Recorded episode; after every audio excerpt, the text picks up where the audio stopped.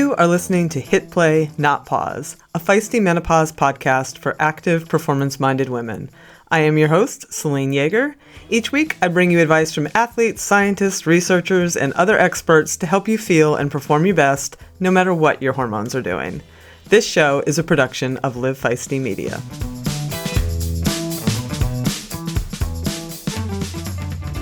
Hello, strong, feisty women. So, this week, I have finally made some of your dreams come true. After like the second week of the show, I was getting requests to have a rock climber on, which I thought was pretty cool because honestly, I love that I have rock climbers in the audience. Besides my friend Samantha, who I have to thank up front for helping me with the background and the lingo for the show because I am not a climber. And because I'm not a climber and it's not my sport, it actually took me a while to bring you a climber for this show. I tried and I'd strike out and I'd call someone else and I'd strike out. And then finally, I was talking to Shannon O'Grady of Gnarly Nutrition, which incidentally is a great source of protein powders and collagen and powdered greens for anyone looking for those products. Gnarly Nutrition is a great source. I was talking to her about those products, and she tells me, Well, I have friends that are climbers because she's a climber. And I'm like, Great. And she introduces me to legendary climber Nancy Feagin. And well, my head just exploded because Nancy is indeed a legend. She has been in movies and documentaries and has literally done it all ice climbing, traditional climbing, sport climbing, bouldering, mountaineering, including summiting Everest in 2001 as the 11th American woman. She was also one of two in the first all female team to climb the nose of El Capitan in Yosemite National Park in one day. And she climbed her first 514 sport climb at the age of 52. She had just returned from a weekend away climbing when we recorded this, and she tells me she hopes to climb for the rest of her life. She's also a mom of a 15 year old son and a bit of a self described introvert. So when we were talking, she suggested that her friend and fellow badass climber Maggie Odette could join us. And I thought, I've just hit the climbing lottery. I have not just one, but two amazing climbers. Maggie first started climbing in 1998. And at the time, the difficulty grade of 512 was the holy grail for sport climbers, and she thought there's no way she would ever get there. And it took her 10 years to prove herself wrong but she still has not stopped plowing ahead and working to better her skills and improve her performance since. She red pointed a 513 at 39 years of age and a 514 at 44.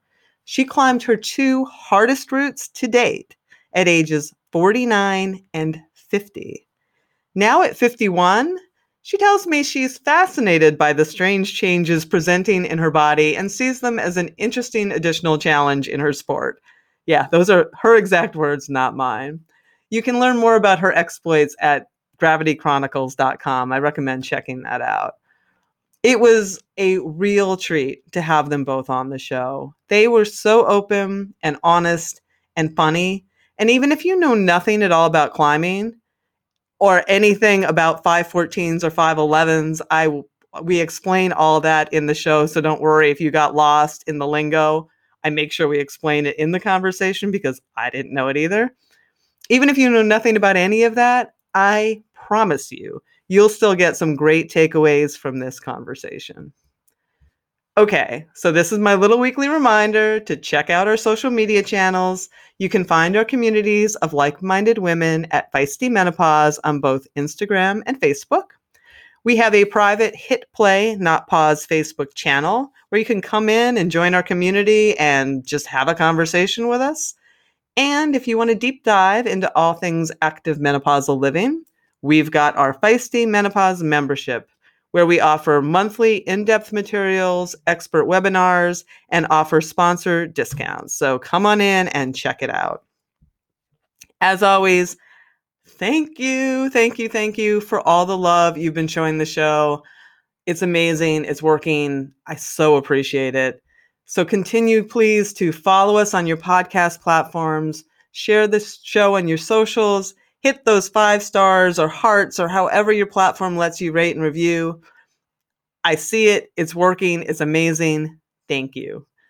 Okay, truly, enough of me for now. Let's have a quick word from my awesome sponsors and get on with the show. Hit Play Not Pause is proud to be sponsored by Nuun Hydration in 2021. I have been a huge fan of Nuun for well over a decade. They have products for immunity, recovery, getting a good night's rest, and I absolutely swear by their Podium series, which include branch chain amino acids that are super important for women during and after menopause. So show your support and head over to nuunlife.com. That's noon, N U U N, life, one word, and use the code Feisty Menopause, again, one word, with a capital F and a capital M, for 30%, yes, 30% off of all of Nuun's amazing products. Again, nuunlife.com. Use the code Feisty Menopause with a capital F and a capital M and get 30% off of anything you want. Check it out.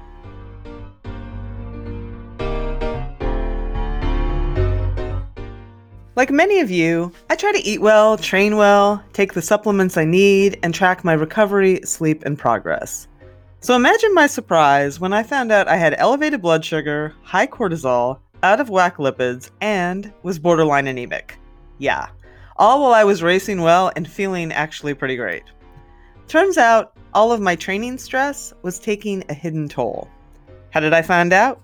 Inside Tracker. Inside Tracker is a service that analyzes your blood, DNA, lifestyle, and fitness trackers to provide you a personalized, science based, trackable action plan on how to live, age, and perform better. Inside Tracker is simpler, cheaper, and more convenient than traditional blood tests, and their blood tests also include biomarkers that are key to performance that you don't get from traditional blood tests, like ferritin and vitamin D. My favorite part they don't just give you data, they provide you with nutrition and lifestyle tips to take action. And I've taken those actions myself and have been improving those markers and ultimately my health. So, for a limited time, my friends at Inside Tracker are offering my listeners 25% off their entire store. So go to insidetracker.com slash feistymenopause to take advantage of that offer. Again, it's insidetracker.com slash feistymenopause. I can tell you, it works.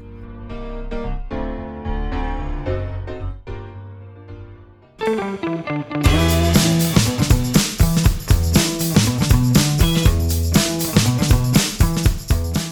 am really, I am really excited to talk to you guys. I'm really stoked that you, uh, that you agreed. I'm rarely starstruck, but can I tell you, I'm kind of starstruck. Like, like you guys are legendary. It's kind of cool. Well, Nancy's a legend. I just hanging out. well, we're pretty passionate about it, but I really appreciate being asked to be on on this as well. Well, yeah. thank you. So I do want to get the ball rolling. Like I told you in our intro, you know, we have a fair number of rock climbers in the audience, which I thought was was was pretty cool. And they've been requesting like, we need to you need to talk to a rock climber because it is a very unique activity, right? It's it's very different from endurance or power, like a lot of the things that I speak about, whether it be CrossFit or whether it be, you know, a lot of triathletes and ultra runners in the crowd. And um, you know, I, I for those who are not climbers, however, I want to make sure that you know we all get on the same page. And so forgive me, but I'm going to go to those places like the mainstream of what people know now. So everybody has is probably aware of like the Al- Alex Honnold's, right? Like free solo, up El Capitan. You know, maybe they've seen the Dawn Wall with you know Tommy Caldwell and Kevin Jorgeson sitting on the portaledge and you know all that, or, or maybe they've even seen cliffhanger or some of the really you know mission impossible too i'm not yeah. we'll stick with those first two. Yeah. I, have heard. You know i'm not sure if they've seen beyond gravity. Hmm. nancy has been in a movie herself mm-hmm. uh, which is pretty cool. But let's start it off. Let's let's talk in those in that framework of people what people know what kind of climbing that you both do. So nancy since you're top left why don't you kick it off Okay, well, my all time favorite type of climbing is the El Capitan big wall type of thing that those people, um, Alex Honnold and Tommy Caldwell do. I, I of course like the ropes. Um, I like being roped up and being safe, but uh, since my son was born 20 years ago, the practicality of actually going out and doing big wall climbing all the time is it's just not happening anymore. So I've really gravitated toward doing shorter one pitch climbs that I can do in a day's drive from my house in Salt Lake City. And mm-hmm. so um, I love the gymnastics aspect of it. I love the training. I love I love how it makes me feel and the fitness that it requires me to have to you know, accomplish the goals. So yeah. that's the main type I do now is single pitch sport climbing. It's quite safe. Um, the gear's already in the rock. We go up with ropes and we're down and down from the wall in you know, 15 minutes to well five minutes to an hour later depending on depending okay. on the route but it's, it's a, a, generally a short outing whereas the big wall climbing that i used to do could be 24 hours or multi-day gotcha gotcha yeah. and maggie uh, i am pretty exclusively a sport climber the kind of climbing that nancy is describing i've done a little bit of some other kinds of climbing over the years, but sport climbing is really where I've settled. Um, so again, like Nancy said, we're we're, we're clipping our protect our protection is something called a quick draw. That's a, a fabric sling with a carabiner on either end. And we're clipping that into a bolt that's anchored into the rock with a concrete anchor.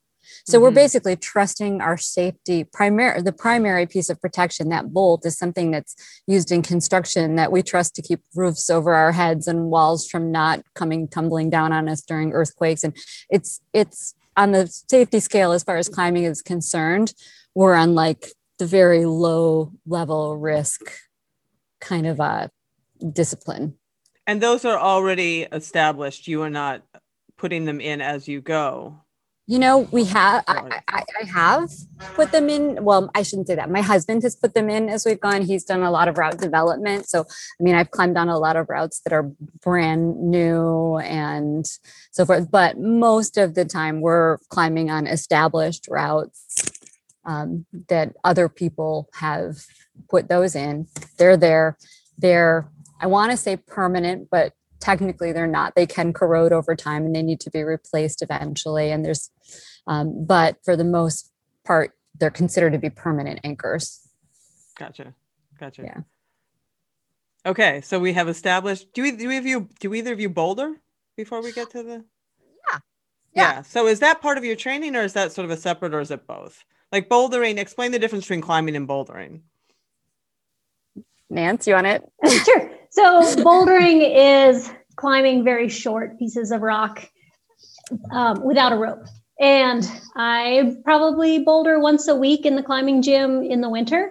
And it's great to do sh- shorter, prob- we call them problems, maybe five to eight moves, and really work on just one hard move, be dynamic, and then you get down and you rest and you you try to not only work on your power but also your technique and little tiny little subtle things like moving your hip one inch to the left will help you you know jump farther to get the hold um, but i do boulder a lot it's and i like it but i don't go outside very much to do it um, just I, yeah, no, I, I don't like it as much as the roped climbing Anything to add to that, Maggie, or is that about? Yeah. Um, my we i always say we because i my husband is my climbing partner and we're together pretty much 24 7 but we um, boulder as training you know i enjoy it but being not a teenager or someone in my 20s um, power as you well know, is is kind of like on the weaker side of things. So bouldering is what I think of as like the climbing equivalent of sprinting. It's it's shorter, uh, a shorter distance, more distilled intensity within that shorter distance. A lot of times you're doing Nancy said five to eight moves. A lot of times you're doing five to eight limit moves, meaning the hardest moves you could possibly do under any circumstances whatsoever. So it really does, if you're a sport climber like we are, it bouldering really does fall into the category of power training. Gotcha, gotcha, gotcha. So it's so it's you would really do power important. training to boulder, or do you do boulder training for power, or both? bouldering as power training. Gotcha. Okay, Yeah, perfect. yeah. Okay, got that groundwork. We're on the wall. So let's let's dive straight into the menopause talk, which is which is so funny because when I reached out to you, you were both like, "Well, we don't want to be full menopause posers," which I love. So it's just like because you're not you're not post menopause yet, and I'm like, "That's perfect." Uh, this show, as everybody knows, is for people who like think maybe this hot flash is the start of something. You know, it's for it's for all of us. So uh, let's talk a little bit about where you are in that sort of symptomology of of the hormonal changes that lead into menopause and then we'll talk about like how it's affecting everything so um maggie what are you experiencing now Uh, uh, uh. Ooh. Hot flashes, like really hot, hot flashes, like woo, hot flashes. Yeah, um, that's the primary thing for me. Um, and it's weird because, like, I was thinking about it. I was like, it's so funny. We're doing this podcast this week, and this week I've had like maybe three hot flashes total, but last week I had like three every evening. Wow. So, so it's like not consistent at all. That's how it is. Yeah, And yeah, yeah, that and um a little bit of the sleep stuff though, you know, waking up in the middle of the Mm-hmm. night. Every time I wake up, I have to pee. Like I can't like wake up and just go back to sleep. There's no way. so annoying get up and go pee. um and then kind of the other obvious like the having a harder time getting and maintaining like what I consider to be a real good fitness level. Um, body composition has definitely changed. Um, Mhm. Yeah, Yeah. that Yeah. stuff. nancy For me, um, I I had some night sweats a few years back, but I don't really have those anymore. My most pressing issue is that I don't sleep all the way through the night regularly. I spend a lot of nights between three and five or two and four where I'm just the kind magic of awake. hours Mhm. and it's it's really hard it's you know you transit translate that to being an athlete it's hard to wake up and be like i'm going to go hard today when you're just so groggy and sleep deprived. It's that's tough. But um some of my my other symptoms i feel like it takes me a lot longer to recover from hard climbing sessions. I i have to be super diligent about my nutrition and fueling after i do hard workouts and hard days. Um, and i'm just i'm also less powerful. I i have to really try to train more specifically my power which is not very easy for me. Um yeah that's my yeah main- let's ta- let's talk about that one first. I mean all of these are really important but the one that i hear honestly from every athlete um, about is that power to weight you know is, is the body composition stuff. And some sports so it's more forgiving of it right? You know i work with some track racers on on their bikes and it you know that they they they can really compensate for it in many ways but it's harder when you're hanging on a wall you know or when you when you're doing like that. And and also with with estrogen you know decline as i've learned contractile strength and grip strength can actually decrease. I mean those are both things that can happen with the decline of estrogen which helps regulate uh, muscle synthesis and, and and also contraction strength. So what have you done in your training to i mean i know it's difficult but to help mitigate some of this and to help you know maintain some of that power as you can? Either of you can start. Anybody? Um, are you looking for uh, me to for answers like, I thought that was gonna be- I think maybe I should probably go first because I think Nancy does a lot more actual training than I do. Um, because of my lifestyle, I climb outside three days a week. Um, Mhm. And my husband and I live in a trailer right now, parked on public land. right, you're in a van right now yeah, so. Um, I don't. I actually don't have living a, the dirt bag climbing life right as they except say. we're not dirt bags, but you well, know. I, that's, that's I don't- I didn't mean to offend you. That's what my, my No, friend no, said that was a a thing. jo- it's a joke amongst us, but okay. um, we uh so i don't really i don't really have a gym that i go to i don't generally have access to that we have a tower we've built like a, a, a conduit tripod that has a pull-up bar on it they're they're Okay. kind of common amongst climbers who live on the road these days so we have a pull-up bar we have some uh, hang hanging stuff we can attach to it for training. Um, honestly, I don't really do that when we're climbing consistently. Um, we'll just come at like the end of a climbing day and maybe do some big muscle stuff like some fast pull-ups or mm-hmm. um, but, but one thing um, training wise that both Nancy and I have kind of keyed into in the last year or so is blood flow restriction training. Mm. And I find that climbing full time, that's um, at, at, at times has been the one thing that's been a little bit easier to do because it's not as much stress on the body. Um, you don't have to put as much out to get uh, the same amount back mm-hmm. out of it. Um, so we've both done a little bit of that, I know. Also, it helps with growth hormone, protein synthesis. Um, so helping to slow or reduce uh, the loss of muscle mass. Mm-hmm. Does it help um, with the pump too? Uh, like that, I imagine that you get some of the pump as a climber. Which, yeah, yeah, yeah, yeah, because you've got the the lactate and the um, hydrogen buildup that you that you create while you're in the occlusion phase. Um, can you describe what that is for our listeners who might not know what? what yeah, so blood flow restriction training. There are these cuffs that uh, you put around your upper arm, uh, just above the bicep, below the deltoid muscles, um, kind of that divot where it can you can tighten it around the bone. And and you you basically you put this cuff on and then you inflate it. There's a pump you blow it up with to inflate and you actually with some brands you can actually measure the pressure that you're inflating them to and that's the best kind to have because you want it to be controlled. Um, and then so as you inflate this it basically cuts off the blood flow to your arms. You can do it they make them for legs too. So i, I would mm-hmm. imagine that cyclists would really get something out of that too.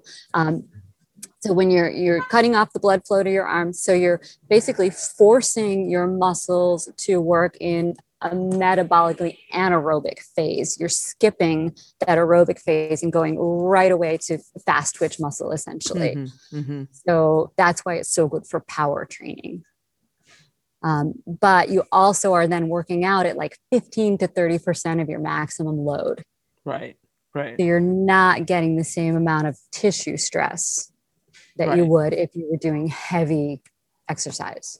Right, right. Interesting. It feels like you're you're dying while you're I'm sure. but but afterwards you don't feel half as bad as you would had you done the exercise at full load without the blood restriction. And Nancy, you have anything to add to that? Yeah, I've used the blood blood flow restriction cuffs for the last two years, and I I sort of just dabble with them, but I feel like they are really helpful uh, for my training now and then and when I travel because you can get a, a great workout and then you recover fast. They were right. originally like they're targeted more perhaps for injured people, but in a way, I feel like us older people are injured people in a way. You know, I mean, it, you just you recover so much faster. So I've had some great success with that as well. Do they come? Because I I'm familiar with this. I've not tried it myself too, and it sounds like you might be able to mess it up in a way that could be not good for you. Um, do they come with instructions that would prevent you from cutting off circulation and losing like a limb?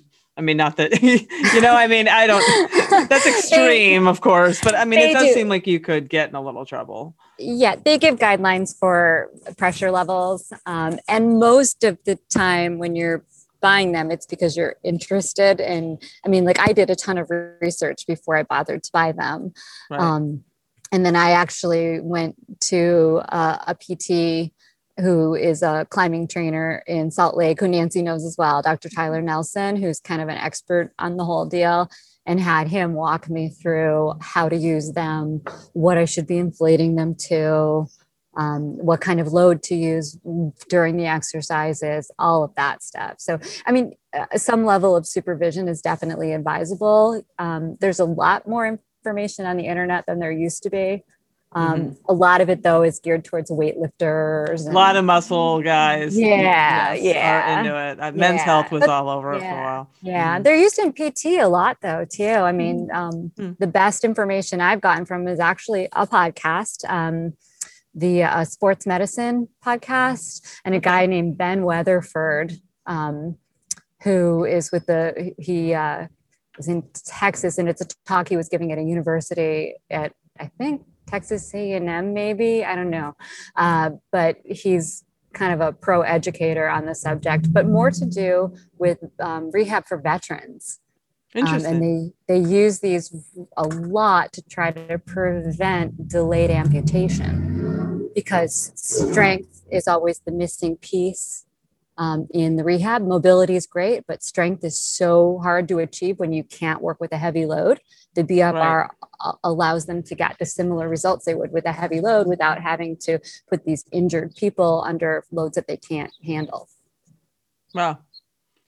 That is that is interesting. Are there other um Maggie, you mentioned that Nancy trains differently than you do. How, d- is there anything else that you've added, Nancy, to your training specifically? Yeah, there is. But at first, I want to finish up with the BFR, and I I Oh, do feel like it would be possible to get in trouble if you just bought a pair off the internet and just started going wild. And I know I- I got mine from Tyler Nelson, and his the same person that Maggie did, and he trained me on how to use them, and has been great about giving me different protocols. But he has a business called Camp Four Human Performance, and it's um, on the internet. It's C4HP. But I think maybe Okay. we could put that in the show notes or something because he he definitely works with people around the world with with this, and I think if people are intrigued by this, I I definitely don't think they should just go out and buy them and start. I don't either. No, no. And Tyler's a research genius. Yeah. He's like, He's Yeah. he's amazing. So I I just yeah, yeah. Tyler Nelson with Camp Four Human Performance. He's kind Definitely of the, the we'll put that go-to the show guy. notes. Yeah. Okay. So, but back to to power and specific things I do. I I try to boulder once a week, and I do my best to find people to boulder with because it's really a lot better for if you're motivated and you're with people that are pushing you. Because for me, it takes like a a higher, a much higher level of intensity than the endurance climbing that I normally do. I'm just an endurance Mhm. person and I can go out and go for a long time, but the power to muster up that oomph, it's really important for me to find people. And if I don't find people and I'm not super motivated, sometimes I'll just pick a climbing route, a roped route, and and do moves that are at my limit. So just pick, oh, I can't do those three moves, and I'll work on those few moves. So that's another way I, I work on my power. And then something that our friend Tyler Nelson also suggested is what he calls high volume uh, power pull-ups. And what I do is I I hang on a hang board, a, a fingerboard, but you could do it as you can do it just with a with a pull-up bar. Mm-hmm. And I have to stand in a bungee because I but I you do like eight of them really fast, but, but it's Okay. it's fast up and then I, I step off because I have some elbow problems, but I, I, I step down and then fast up as fast as you can go. And then I rest. That, so that's one set. And I'm, and then I rest for a couple minutes and then I do it again and I do it eight times. I, I built up to eight times. I didn't start, I started off with like four, Right. four, four times. And that um, trying to do pull-ups really fast for me is a great kind of power training. Yeah, I do that high velocity stuff too. Yeah. Um, and that's usually at the end of a climbing day for me. Mhm. Yeah. And also plyometrics. I, I, I'm a big fan of plyometrics. Box So- jumps, that kind of. Um, Um, just like I don't have a box, so just Okay. like jumping squats, um, plyometric pull-ups, and push-ups. Just like those three make a difference for me. yeah, no, that everything you're saying is actually right along with the. You'll be happy to know the menopausal research that shows that um, plyometric high velocity and those power things are very important Yeah. for to, to, to pick up where the estrogen is leaving off. Essentially, is the easiest way to put it. Yeah. it seems like they're kind of like for anyone who needs power, you know, like the, the, recipe doesn't change, but like you start paying more attention because your body forces you to. Exactly. you used to have these hormones that helped out a little bit more, and now, yeah, yeah, not, not as much. No. Nancy, are you doing anything specifically with the? I don't know if you listened to the sleep episode with uh, Dr. Sophie Bostock, who ended up being helicoptered off a wall because she made some dumb decisions after not being well slept. Um, you know, uh, she was uh, she's also a little a little more novice of a climber, but I mean, it's real, right? Like your, your thought, your sleep, making decisions when you're not in a good mm-hmm. sleep state is is sometimes not a good idea have you found anything to help with your sleep or are you still just searching? Well i i do almost everything that she suggests. You know i try to go to sleep at the same time. I try to every day i try to wake up at the same time. I do some breathing exercises when i wake if i wake up. And then i do um, i drink a magnesium drink at night and that seems to help. Mm-hmm. Uh, and I, yeah, I have a, I make sure I put my cell phone away about an hour before I go to bed because I can, it, I can get work emails late at night that like just kind of like wake me up and charge totally. me for a while. So I definitely totally. put my cell phone away a good hour before I go to sleep. Yeah. And before we leave the whole menopause symptomology, Maggie, do the hot flashes ever come when you're climbing? Um, no, okay. no, they don't. um, yeah, and I don't. That's I hadn't really. A lot of people, some women get them when they exercise, some uh, don't, and I was just like, that seems to me it could be problematic uh, to happen. Yeah, so I we I, I, have a friend who's actually quite a bit older and has been through the whole deal and is done with it now. And she was telling me that she said, Don't worry about the hot flashes. They'll only come while you're shaking out and resting on route. And I was like, What? so you're climbing along and then you get to some big holds and you hang out and you try to like depump your arms and you're shaking back and forth left to, you know, you hold the hold, you drop one hand and shake it, you grab it again and then drop the other hand and shake it. And you're trying to get recover active of recovery in the middle of the whole thing. And she's telling me that when this happens, I'll probably get a hot flash. And I was like, well, no, I don't want that. I'd rather not. but it hasn't happened to me that way. But at least yeah. now you know yeah, what you'll hasn't. do. If you know, like you'll know just to hang out maybe for, for, a, for, a, little bit longer. I'll start um, stripping while I'm on route cool down. well, no. yeah, it's that's you you could. That it's funny when I talked to uh Magda Boulet, who is the ultra runner that I interviewed her for the podcast, and she ran into a lot yeah. of trouble with the thermal regulation, you know, because she's running hundred milers in like Leadville, right? And yeah. you know, she's like, it's not something I used to have to think about, but she would get a hot flash and then just be freezing. Yeah. You know, and she's just like she's like so i'm stripping off all my clothes and then i'm you know running to find my clothes and yeah it was oh, it, no. yeah she had to uh it was just another layer of preparation that she just had to think about that she yeah. never had to plan for before well we i mean we're lucky we're in this situation where most of the time if something's really not comfortable we just come down from wherever we are. You're not, it's like okay lower 75 me miles next, into next, a run no next try. Yeah. you know. I, I do think i bring more layers to go climbing than i used to. I think oh, my, yeah. my regulation is not nearly as good as it used to be. Mine is not either. It is very annoying. On a bike you know i'm constantly yeah. zipping and unzipping and um that is yeah. that is oh. a little bit annoying but yeah no i have one of everything no matter what the weather forecast is now. You know like sports bra tank top short sleeve long sleeve heavy long sleeve please down jacket. Gotta have all the covered. So let's move into fear uh the fear factor.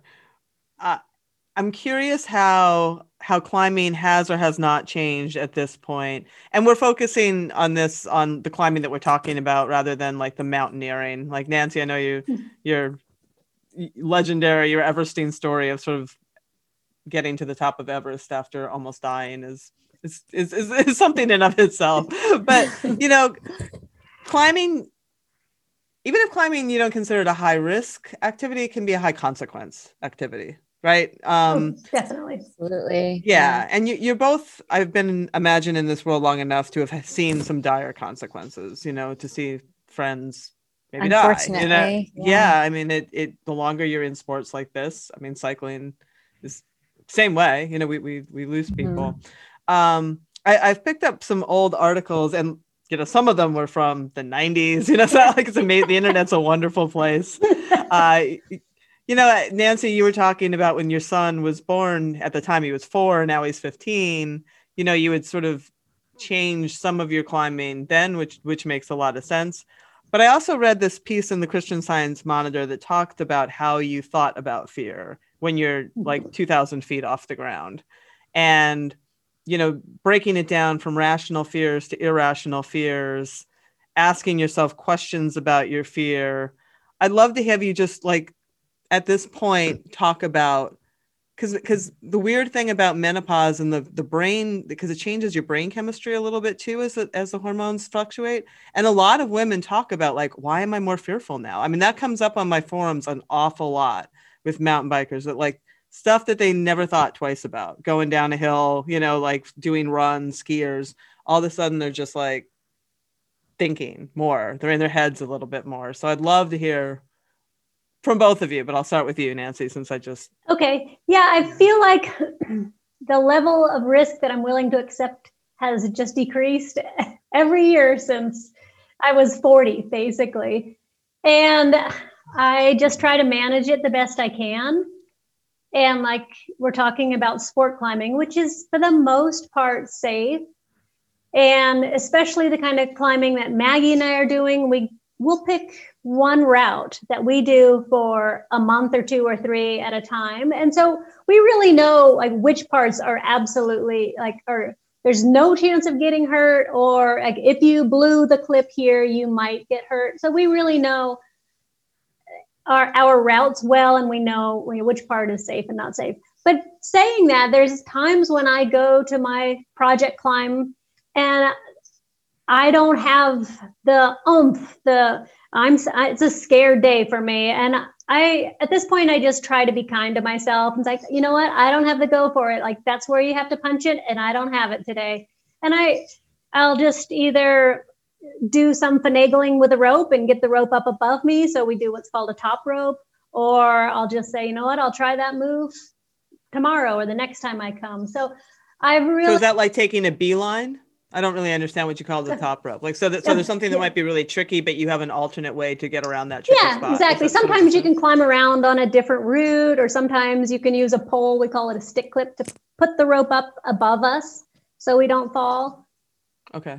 so i guess i i'm not inter- as interested in being doing dangerous things and part of it is the firsthand knowledge of people that have gotten hurt doing silly little things or things where they like how in the world did you get hurt there? And they did. Or and part of it is is my hormone level that i just don't have the gur on that particular day as and definitely not as much as i used to. Mm-hmm. so that's that's kind of it. And then i think something that's really important for me is the visualization that i do.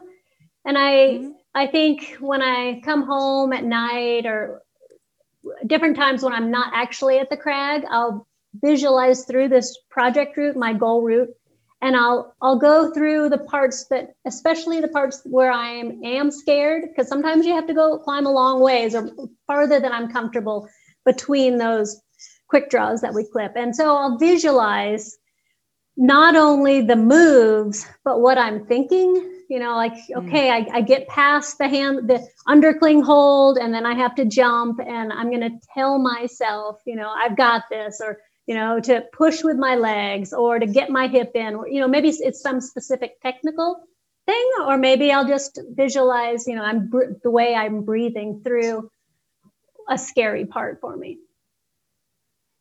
Yeah, I love that. I mean, I think anyone who does any sort of scary sport can, wherever they are, can can relate to what you're saying as far as the visualization and and going through that. And do you do you find that then you get on the wall and you that that becomes a little more automatic? Oh yeah, it's hugely helpful Yeah. for me. And not only that, so the the routes that these sport routes, they're by the time we actually do them, we start we have pretty much every move memorized.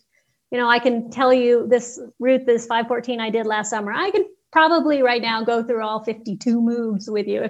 Wow. But but I when I visualize, I also visualize doing having problems or you know having oh your foot slips and you think you're almost mm-hmm. off and then you, you like somehow you reel it in because sometimes recovering from a bobble like that is is really hard so i visualize not only doing it perfectly and feeling good but i visualize oh the conditions are bad my hands are sweaty or or my foot slips or you know there's you know their dogs barking or there's you know just some sort of chaos. yeah. so i try to visualize the challenging sections as well or or the less than perfect climbs.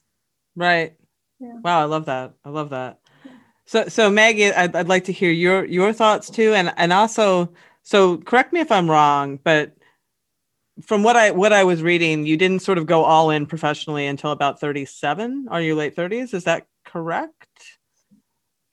That's like yeah i mean that's when i started trying hard yeah. Okay, that's fair. When, I, that's when fair. I, well, when I decided that climbing was what I wanted to do, because I, I started climbing when I was 28, and most of my, I, I actually was a runner. I ran from seven to 37, and I, I raced mountain bikes and marathon and did stupid, not stupid. I don't want to say that, but the running was stupid because I fractured my pelvis. The whole female athlete triad thing. Oh, that was wow. me. Okay. Yeah. So, and that's when at 37, when I fractured my pelvis with, you know, osteopenia, um, that's when I decided that I was going to focus on climbing. And I also started doing yoga, which actually became mostly my career at that point. Oh, wow. So, um, so yeah, I, so at 37, I totally changed my lifestyle. I quit my, you know, more than 40 hour a week management administrative job and started working at a climbing gym and a yoga studio so I could get more time off to go on climbing trips. Um, so I could pay more attention to my broken body and take better care of it. And so, yeah, so there's that. that's, no, that's, no, that's great. So then you didn't, you climbed your first and I, I I don't even know how to say this. So is it 5.148 or is it 5.14a or how do you say it? like what 514a 514a so, at 44 and 514b at 49 which I told my friend Samantha she went or bullish like she was just oh, like her funny. head just popped you know so yeah um can so, you explain so those designations for us yes that's it's it's we use what's called the Yosemite decimal system. So, you know, Nancy's old stomping grounds are very strongly involved in this. The five is the class of climbing. So there's, you know, one, two, three, four, five. Uh, first class is like walking on level terrain. You know, second class, you might be stepping up and down. Uh, third class, you're, uh, I don't know, going up hill fourth class you're scrambling over rocks. Fifth class if you fall you can die. Okay. No, and then, then within that within that fifth class designation this it's a uh, decimal five decimal point and then a number. So the higher the number the more difficult the terrain becomes um, so kind of a moderate like entry level for rock climbing is around like five five or five six which is very easy terrain with big things to hold on to giant things to stand on but you still you know you need to be protected by a rope with anything fifth class unless you're competent you still okay. need to be have rope protection um, and then when you get into um, like recreational like really uh, like pe- recreational climbers but who are very active in it. You you get into like 510 and 511 and now 512 probably falls into that category as well. When i started climbing 512 was like oh my god i'll never be able to do that. Professional climbers climb 512 and now like we warm up on 512 which is so funny sometimes not always no, that's awesome. Um you know and when you get into um, the 513 and you're you're more kind of the you're approaching the elite level. 514 is generally considered elite. And now there's 515, which didn't even exist when we started climbing. And that is considered, you know, like next level. Um, I don't, I don't know the word, whatever would be above elite. so, um, but there are actually now quite a few 515 climbers in the world, including some women. So there you go. That's awesome. Um, yeah. So, so that's how has your relationship with risk and fear evolved, changed? Um, on this sort of later trajectory. Yeah. So I'm I'm a pretty I'm really into self-preservation and I always have been. Like part of the reason that I stopped racing mountain bikes was that to get any faster, I was really going to have to get hurt more often, and I was not into that. Um,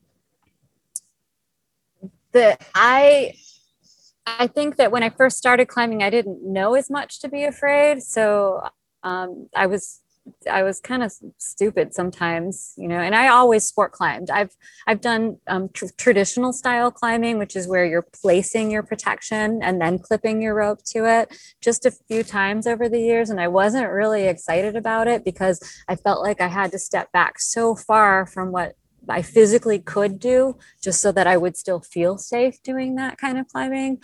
Um, and as a sport climber, I just, uh, even maybe starting 10 years ago or so, I kind of decided that if something scared me, I just didn't want to do it. I have yeah, dealt with fear by basically eliminating it. Um, and that's why I really like really steep overhanging climbing. Like climbing in caves is what I mm. live for. I want to climb parallel to the ground across the roof of a cave and that's all I really want to do. Because the, when you yeah. Go ahead, the, the, danger in climbing is actually when you reconnect with the rock after you've fallen off.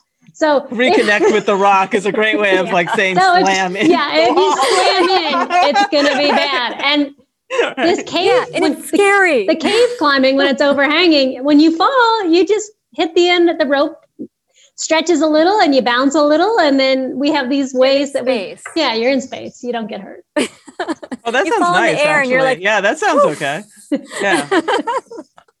Yeah. So so that's what i do. I mean there are times i can't avoid like the place that we were this winter um, a lot of the climbs were not of that nature. They were much more vertical um, for me terrifying.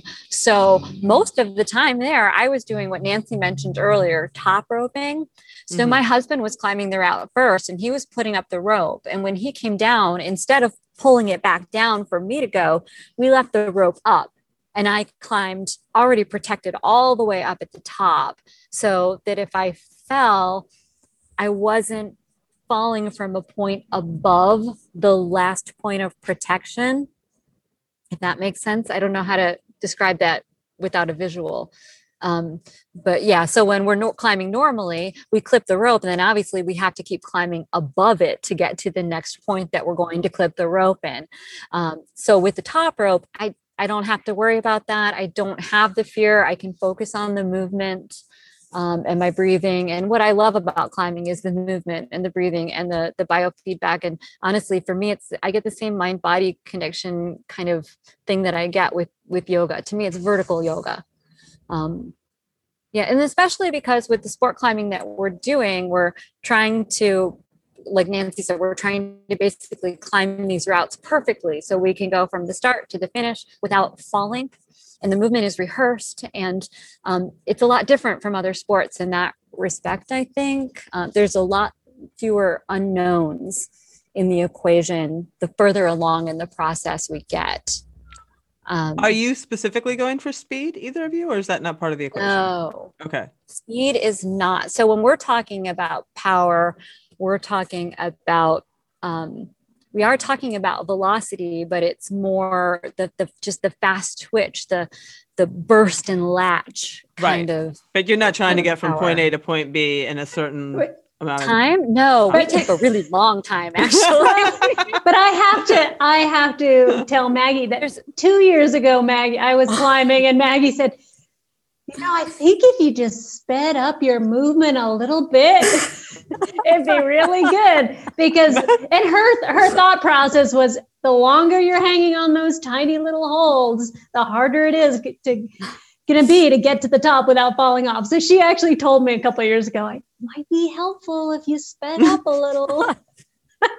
but in general, no. In general, but that was a, no. it was the nature of the route. But Every route has a rhythm, you know. So right. there's places you want to go fast, and then there's places you want to slow down, and you don't want to go slow through the hard part. Fully understand.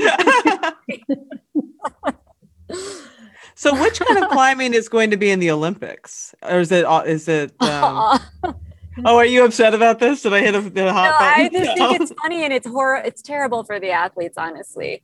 I mean, I think it's a it's an opinion thing. There's some controversy. Okay, that's fine. Because, this is all about opinion. Because um, in competition climbing, so the Olympics are uh, involve sport climbing, which is what we do. That's but what I would thought. Yeah, but it's different in that they're on sighting. So we're rehearsing our movement and trying to climb this route perfectly in the Olympics. They're going to walk into this up to this wall and there are holds on the wall. They get to look at it for a minute or 30 seconds or however long. And then they're tied into the rope and they're supposed to just try to climb this thing without ever having sight unseen. Like just go and look at it and go. Right. Right. Right. And mm. so on that, there's a time limit, but the actual points value is given by the the highest hold touched before that time expires. Oh, okay. Okay. And then there's also bouldering as part of it. So bouldering, you know, s- similar, same same idea, sight unseen, um, but short, shorter uh, boulder problems with harder, more distilled movement and those they usually have a time limit. They get to try it more than once but only for so many minutes. And then wh- whatever they the however high they get they get and they have to move on to the next one. There's also then speed climbing. So mm-hmm. three different disciplines. And speed climbing everyone's climbing the same route. It's actually a predetermined route. So speed climbing most of the time they can practice on exactly the route that's going to be there. Um, and they literally run up that wall it's Do like they medal for each one, or is it cumulative, like figure skating? they're doing it apparently doing it cumulatively, which is kind of ridiculous to people who climb outside because we would never do all of those things and especially not over the course of a few days or you right. know you you train it, it's it's going to be really hard to train for this olympics um, those disciplines call for very different things yeah, so. I, I, think as is this isn't a great analogy, but if you think of maybe running and you think of what if the Olympics had a medal for the people if you were a runner, you did a hundred meter sprint, a 5K, and a marathon, and then the the winner of those with some weird combined set of points was the best runner. Yeah. That's or hurdles. You could throw hurdles in. Yeah, just like, yeah, hurdles would be the speed climbing. But yes, but I think part of the problem is that the only part of the sport of the climbing that's interesting as a spectator is well the speed climbing is interesting and the bouldering is pretty interesting because people fall off yeah. onto pads and that's fun but the part that exciting. it's exciting but it, for the audience the sport climbing that we do is fairly boring to watch it's not interesting so i think the olympic committee just made this decision like well we're going to make Uh, please the audience with those two formats, the speed climbing and the bouldering, and we're going to please the climbers with the ropes climbing aspect. That's my thought. Right. Yeah. yeah. Yeah, it's just interesting. Yeah, in the it's interesting. In the perfect world, it'll the, the climbing event in the Olympics will go over really well, and then in the future, it will be changed into three different disciplines with three right, different medals. Right. Yeah. Excellent. So let's let's let's move gears a little bit and talk a bit about um about balancing acts and and Maggie, I think you've you've addressed this pretty well yourself, like how you've balanced your life by just saying sayonara. like I don't. I have no concept of balance. it's not my fault. I have a partner. that's, that's totally fine.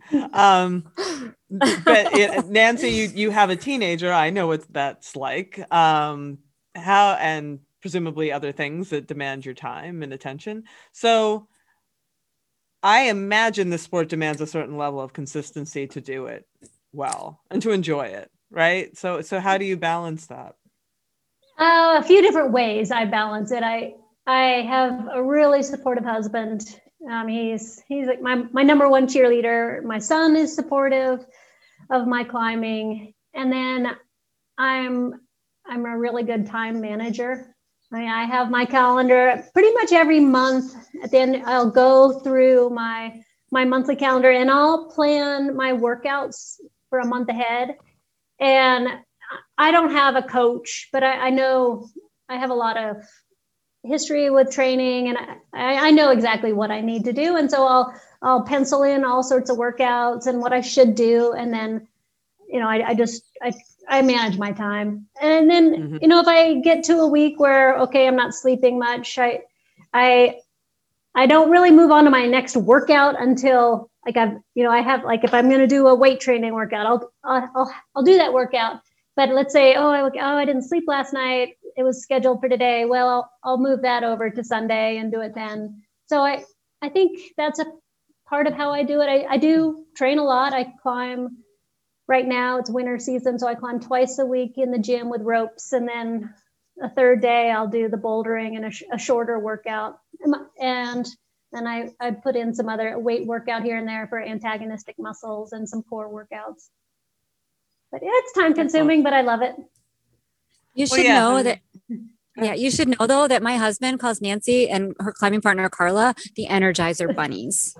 Like she's actually like no one would ever know that this woman is capable of feeling low energy. she does so much in a day at on a climbing day that I'm just like, I mean, we're climbing on the same route and I'll do two tries and she'll do five. I'm like, how how did she do that? But she's just an athlete, like a true athlete. That's the conclusion that I've come to. How long are the climbing routes? I mean, I know that's a very huge question, but like on average, like how long is is a is a route? When we warm up, I think the route probably only it takes three or four minutes, maybe five minutes to do a route. But then our project routes, when we're on our, we call it a red point goes, and we, we have it all dialed in, all rehearsed, maybe 20 minutes. I mean, you keep using that term project route, what does yeah. that mean? Oh, so project route. We're uh, pointing at each other. they both pointed at one another. Yes. so, so I typically people are just different about what they like to do, but typically nowadays I will choose one to two or maybe even three different climbs for a whole season that I will rehearse and work on. And in the last three years, they've been 514s, which I've been really psyched about because that is that number was a big barrier for me. But so a project is just that climb that I'll spend my, my almost my whole season on. And the goal is to complete it. The goal is to complete it without falling. Gotcha. Okay, that's what I was. Yeah. yeah. And you used so, the word so that started with red something. Red some like what? Somebody said something about red red point. Red yeah. Point. What is that? Yeah, that's that's going from the ground to the end of the route without falling or without your weighting the rope essentially. So you're basically free climbing it and the rope is just there for protection. So on the when we're when she says we're working on a project we're stopping along the way you're hanging on the rope and your belayer who's the person on the ground holding the rope is holding you there in the air or sometimes we'll take a, a quick draw and clip ourselves in direct so so they they can have a break. Um, but and we're we're hanging and working out sequences and trying things multiple times different ways to to find the easiest way for each each of us to do it.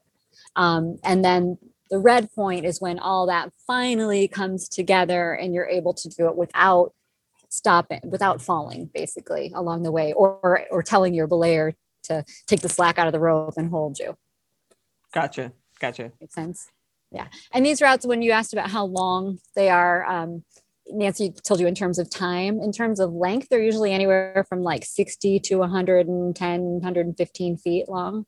Okay. Okay. So, distance Gotcha. wise. yeah. I, I mean, I, I've I've only climbed like literally twice in my life, and you know, on actual rocks. I've been to a, a gym, uh, Awesome. also like three times. Yeah, I- it's just I don't have the opportunity. And it's not my sport. you know, I mean, that's the that's the easiest way to. Yeah, no. but I, but well, I, I, rode a bike Yeah. um, oh, for the first time in 10 years. So there you go. oh, there you have it. How was it? yep. It was, my legs were like super rubbery. that's that's awesome. Uh, So, so I wanted to um uh, segue into just a couple of of larger thoughts because you both you're you're both pretty thoughtful and and have you know in reading about you I came across some statements that I thought were really interesting. And Nancy, one of the ones I liked out of and I don't remember what this was from. It might have been from that Christian Science Monitor piece. Was uh, what do you learn from yourself when you're out climbing? And you said sometimes good things, sometimes bad. You expose yourself, and it's not always pretty. Um, what did you mean by that? And do you still think that? I loved that when I read it. um, well, I just think that when you get really scared, and I used to do a lot more mountaineering and ice climbing, Right. And you're with your partner and you sort of feel like you're gonna die. Like you don't always say the nicest things, and you don't always you make some weird, you know, you you you you just expose your really vulnerable, bare survival side, and it's just doesn't know. It's just not always nice. It's just um Do you have to reconcile that when you're off the wall? oh totally yeah. Yeah.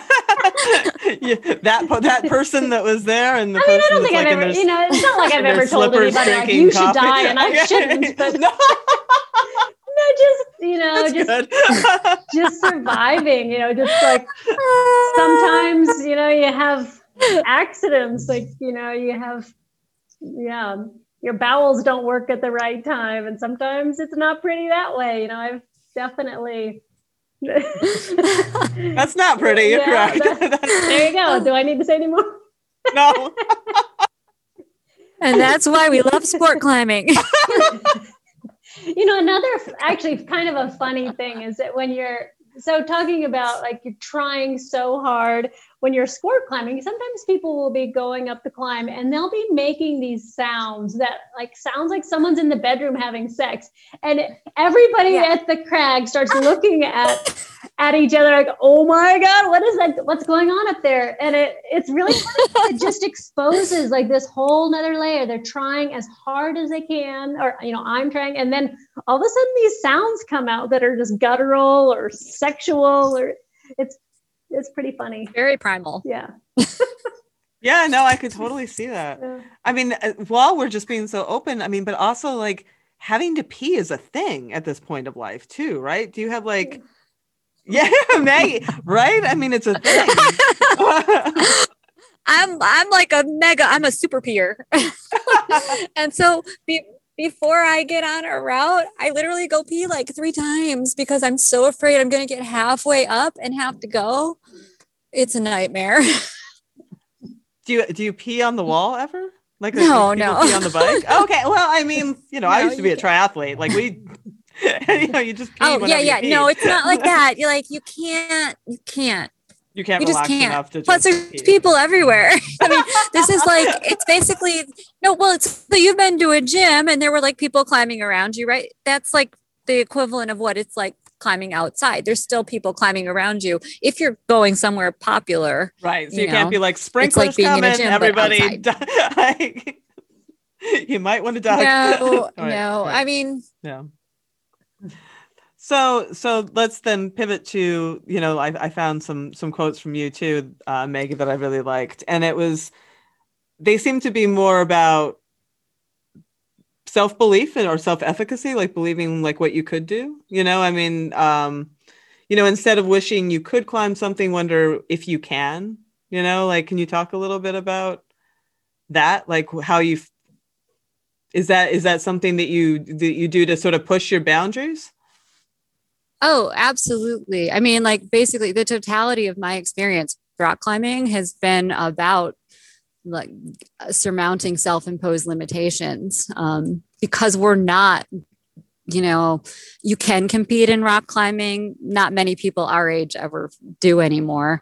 Um, because we're basically go testing our own abilities to see if we can attain a certain level of difficulty or climb a certain climb just because it's it the climb itself is inspiring to us which is i think most of the time how the two of us are approaching it um, it's really easy to look at the number, the grade level that's associated with a route and think, oh, that's too hard for me. I can't tell you how many times I've heard people say, oh, that's above my pay grade. And someone said that actually earlier this week, and I shot her down instantly. I was just like, don't ever, ever, ever say that again. It doesn't it, besides not making any sense, we're not getting paid to climb. You know, you might get some gear or whatever, but that's about it. it um, it's so, it's like the, the old Nietzsche quote argue for your limitations and they're yours. You know, if you say you can't, then you can't. And mm-hmm. what's the point of that? Um, I want to know what I'm capable of. I want to find out. And I know that it's going to mean deject failure at some point. And and that's okay. I mean it's just rock climbing number one. And number two it's the process. It's not it's it's not the outcome. Um, it's when we start uh, climbing especially you see it, it uh, every day that you're out at the crag when people start really thinking about the outcome and letting that be their focus they're bound to fail most of the time. Very few climbers can operate with that kind of self induced pressure. Um, Nancy actually happens to be someone who does really well under pressure. and, and um, if you tell her she's got two days left in the season before the weather turns, she'll go send her project and do it. um, do you have things to add, Nancy, uh, to that? Oh, definitely. I, I, one of my favorite poems um, is "The Man in the Arena" by Theodore Roosevelt, and it, and it, it's all about daring to fail greatly. I mean, it, mm-hmm. it's you know you have to try. If you don't try, like what's what's it all about? And so it is scary sometimes to put yourself out there and try hard things, but it's so much better to try and fail than it is to not try. Yeah, no, and I, and I the thing yeah, and the thing we always say about sport climbing and climbing, most climbing in general, is that it's 99% failure. You spend most of your time failing until that one time that everything comes together the mental, the spiritual, emotional aspects come together. And it's like, oh, I mm. did that. I love that. So, so to finish, because I'm curious, and it's not really a menopause related question, but you know, you are both in a what is still i think pretty much a male dominated sport. Um you know maybe that's changing some. But how has that changed or not changed being a woman in this sport during your careers? Well for me since Either. i've been climbing 40 years it's changed significantly. And it's just so fun and fabulous to go to a climbing area and have it be half women. Or maybe sometimes nowadays it's even more women than men. And and it's just a obviously a different energy but it's also nice because i'm only five foot two and the way i do a climb like the way i do moves on a climb is more similar to the way maggie who's five foot two will do a climb. And it it used to be like when my boyfriend who was six foot tall and he's the person i climbed with it he's like well reach that reach the hold. And i couldn't reach the hold. So it, it's just so fun to have the female energy at the climbing areas and not not only the energy but just the size of the similar size mm-hmm. yeah for sure and also um i mean it, i've been climbing for 22 years and it's definitely i mean when i started climbing i actually did compete a little bit and Nancy, did you compete? Oh yeah, you did. I, I competed yeah, yeah. in the nineties. I, I, went to Europe and did World Cups and yeah, yeah, yeah. And, and was, I was competing. Yeah, yeah. No, for me it was incredible. So I I started climbing in 1979 and and I climbed almost a decade and then I there were the first few climbing competitions in the US and it was so incredible to meet other women at the top of their game, like Lynn Hill and Robyn Erbesfield and Yeah. Alison Osius and Bobbi That was the golden age. It was and Margarita, one of the women we still climb with. Uh-huh. Um, but it was just so great to have people that were so similar to me and trying hard and just breaking all these barriers to to to meet them because I hadn't climbed with other women really until then. Yeah. Yeah. And for me, when I when I started competing, well, when I first started climbing, I did a few competitions and it was the early 2000s. And even by then, there was maybe three of us and, you know, 30 guys. Um, and now in climbing gyms around the country, climbing teams are equally divided between male and female competitors. Okay. Um, it's and and now women have climbed almost as hard as men. Um, that's one thing about the sport. It's a strength to weight weight ratio sport, and generally men weigh more than women, so Mm. they don't have as much of an advantage physiologically as they might in some other sports. There still is that power aspect that's a little hard to. It's hard to bridge that gap, um, but but also because it's the strength to ratio weight rate strength to weight ratio thing but combined with a huge amount of a, technical aspect. A lot of times women will excel on the technical side of things and, and we can make up a lot of ground that way. Um, so i think that the point of what i'm trying to get to is that um, men these days tend to have a lot more respect for women climbing than they did um, a long time ago Mhm. because that gap has the gender gap is lessened. Um, So you'll see a lot more guys asking women their advice for what they do on a particular climb. Um, you'll see men and women working the same rock climb together more often than you used to. I mean, you st- you still have the the girlfriend who comes out and get you know it spends her whole day on the warm up and um, and I just and, and I just keep thinking, oh, I can't wait to come out here three years from now and see her trying something really hard, you know. right, right. um, but yeah, it's it's changed. quite- And I agree with Nancy about the the energy, like having the female energy. When I see someone coming up a trail and I see that it's a woman, I get kind of excited. I'm like, yay! Yeah, no. So- Mountain biking has been kind of the same. A lot, a lot of sports have been kind of the same. Like it's it's great to see, and I think I thank you both because I I think that this, you know, a lot of women that I hear from get to this point and they start you know experiencing some of all this stuff that we've talked about, and they think maybe I'm done, and you have you both have just really clearly illustrated that you don't you don't need to be done. no way. Yeah. No way. You don't, No, don't need to be done. absolutely not. We're we've got like plans. I'm just getting started. Oh yeah, there's more to be done. yeah, Yeah. for sure. More rocks to climb. To climb.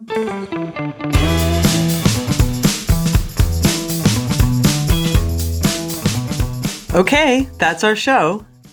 Join me next week when I sit down with Stacy Kazanchuk, who is the director of health coaching at Gennev, which is an online resource for medical menopausal support.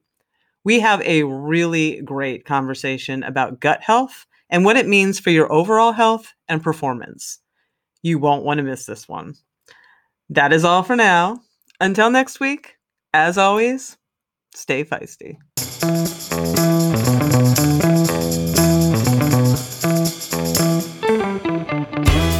You've been listening to Hit Play, Not Pause, a feisty menopause podcast for active, performance minded women. I'm your host, Selene Yeager. The show is edited and produced by the strong, talented, and amazing women at Live Feisty Media. Follow us on social media at Feisty Menopause. And please help us spread the word. Screenshot and share this episode on your social media channels with the tag at Feisty Menopause. Share the show with your friends. And please subscribe, like, review, and rate this show wherever you get your podcasts. Word of mouth and good reviews make it easier for other listeners to find. Thanks for listening, and as always, stay feisty.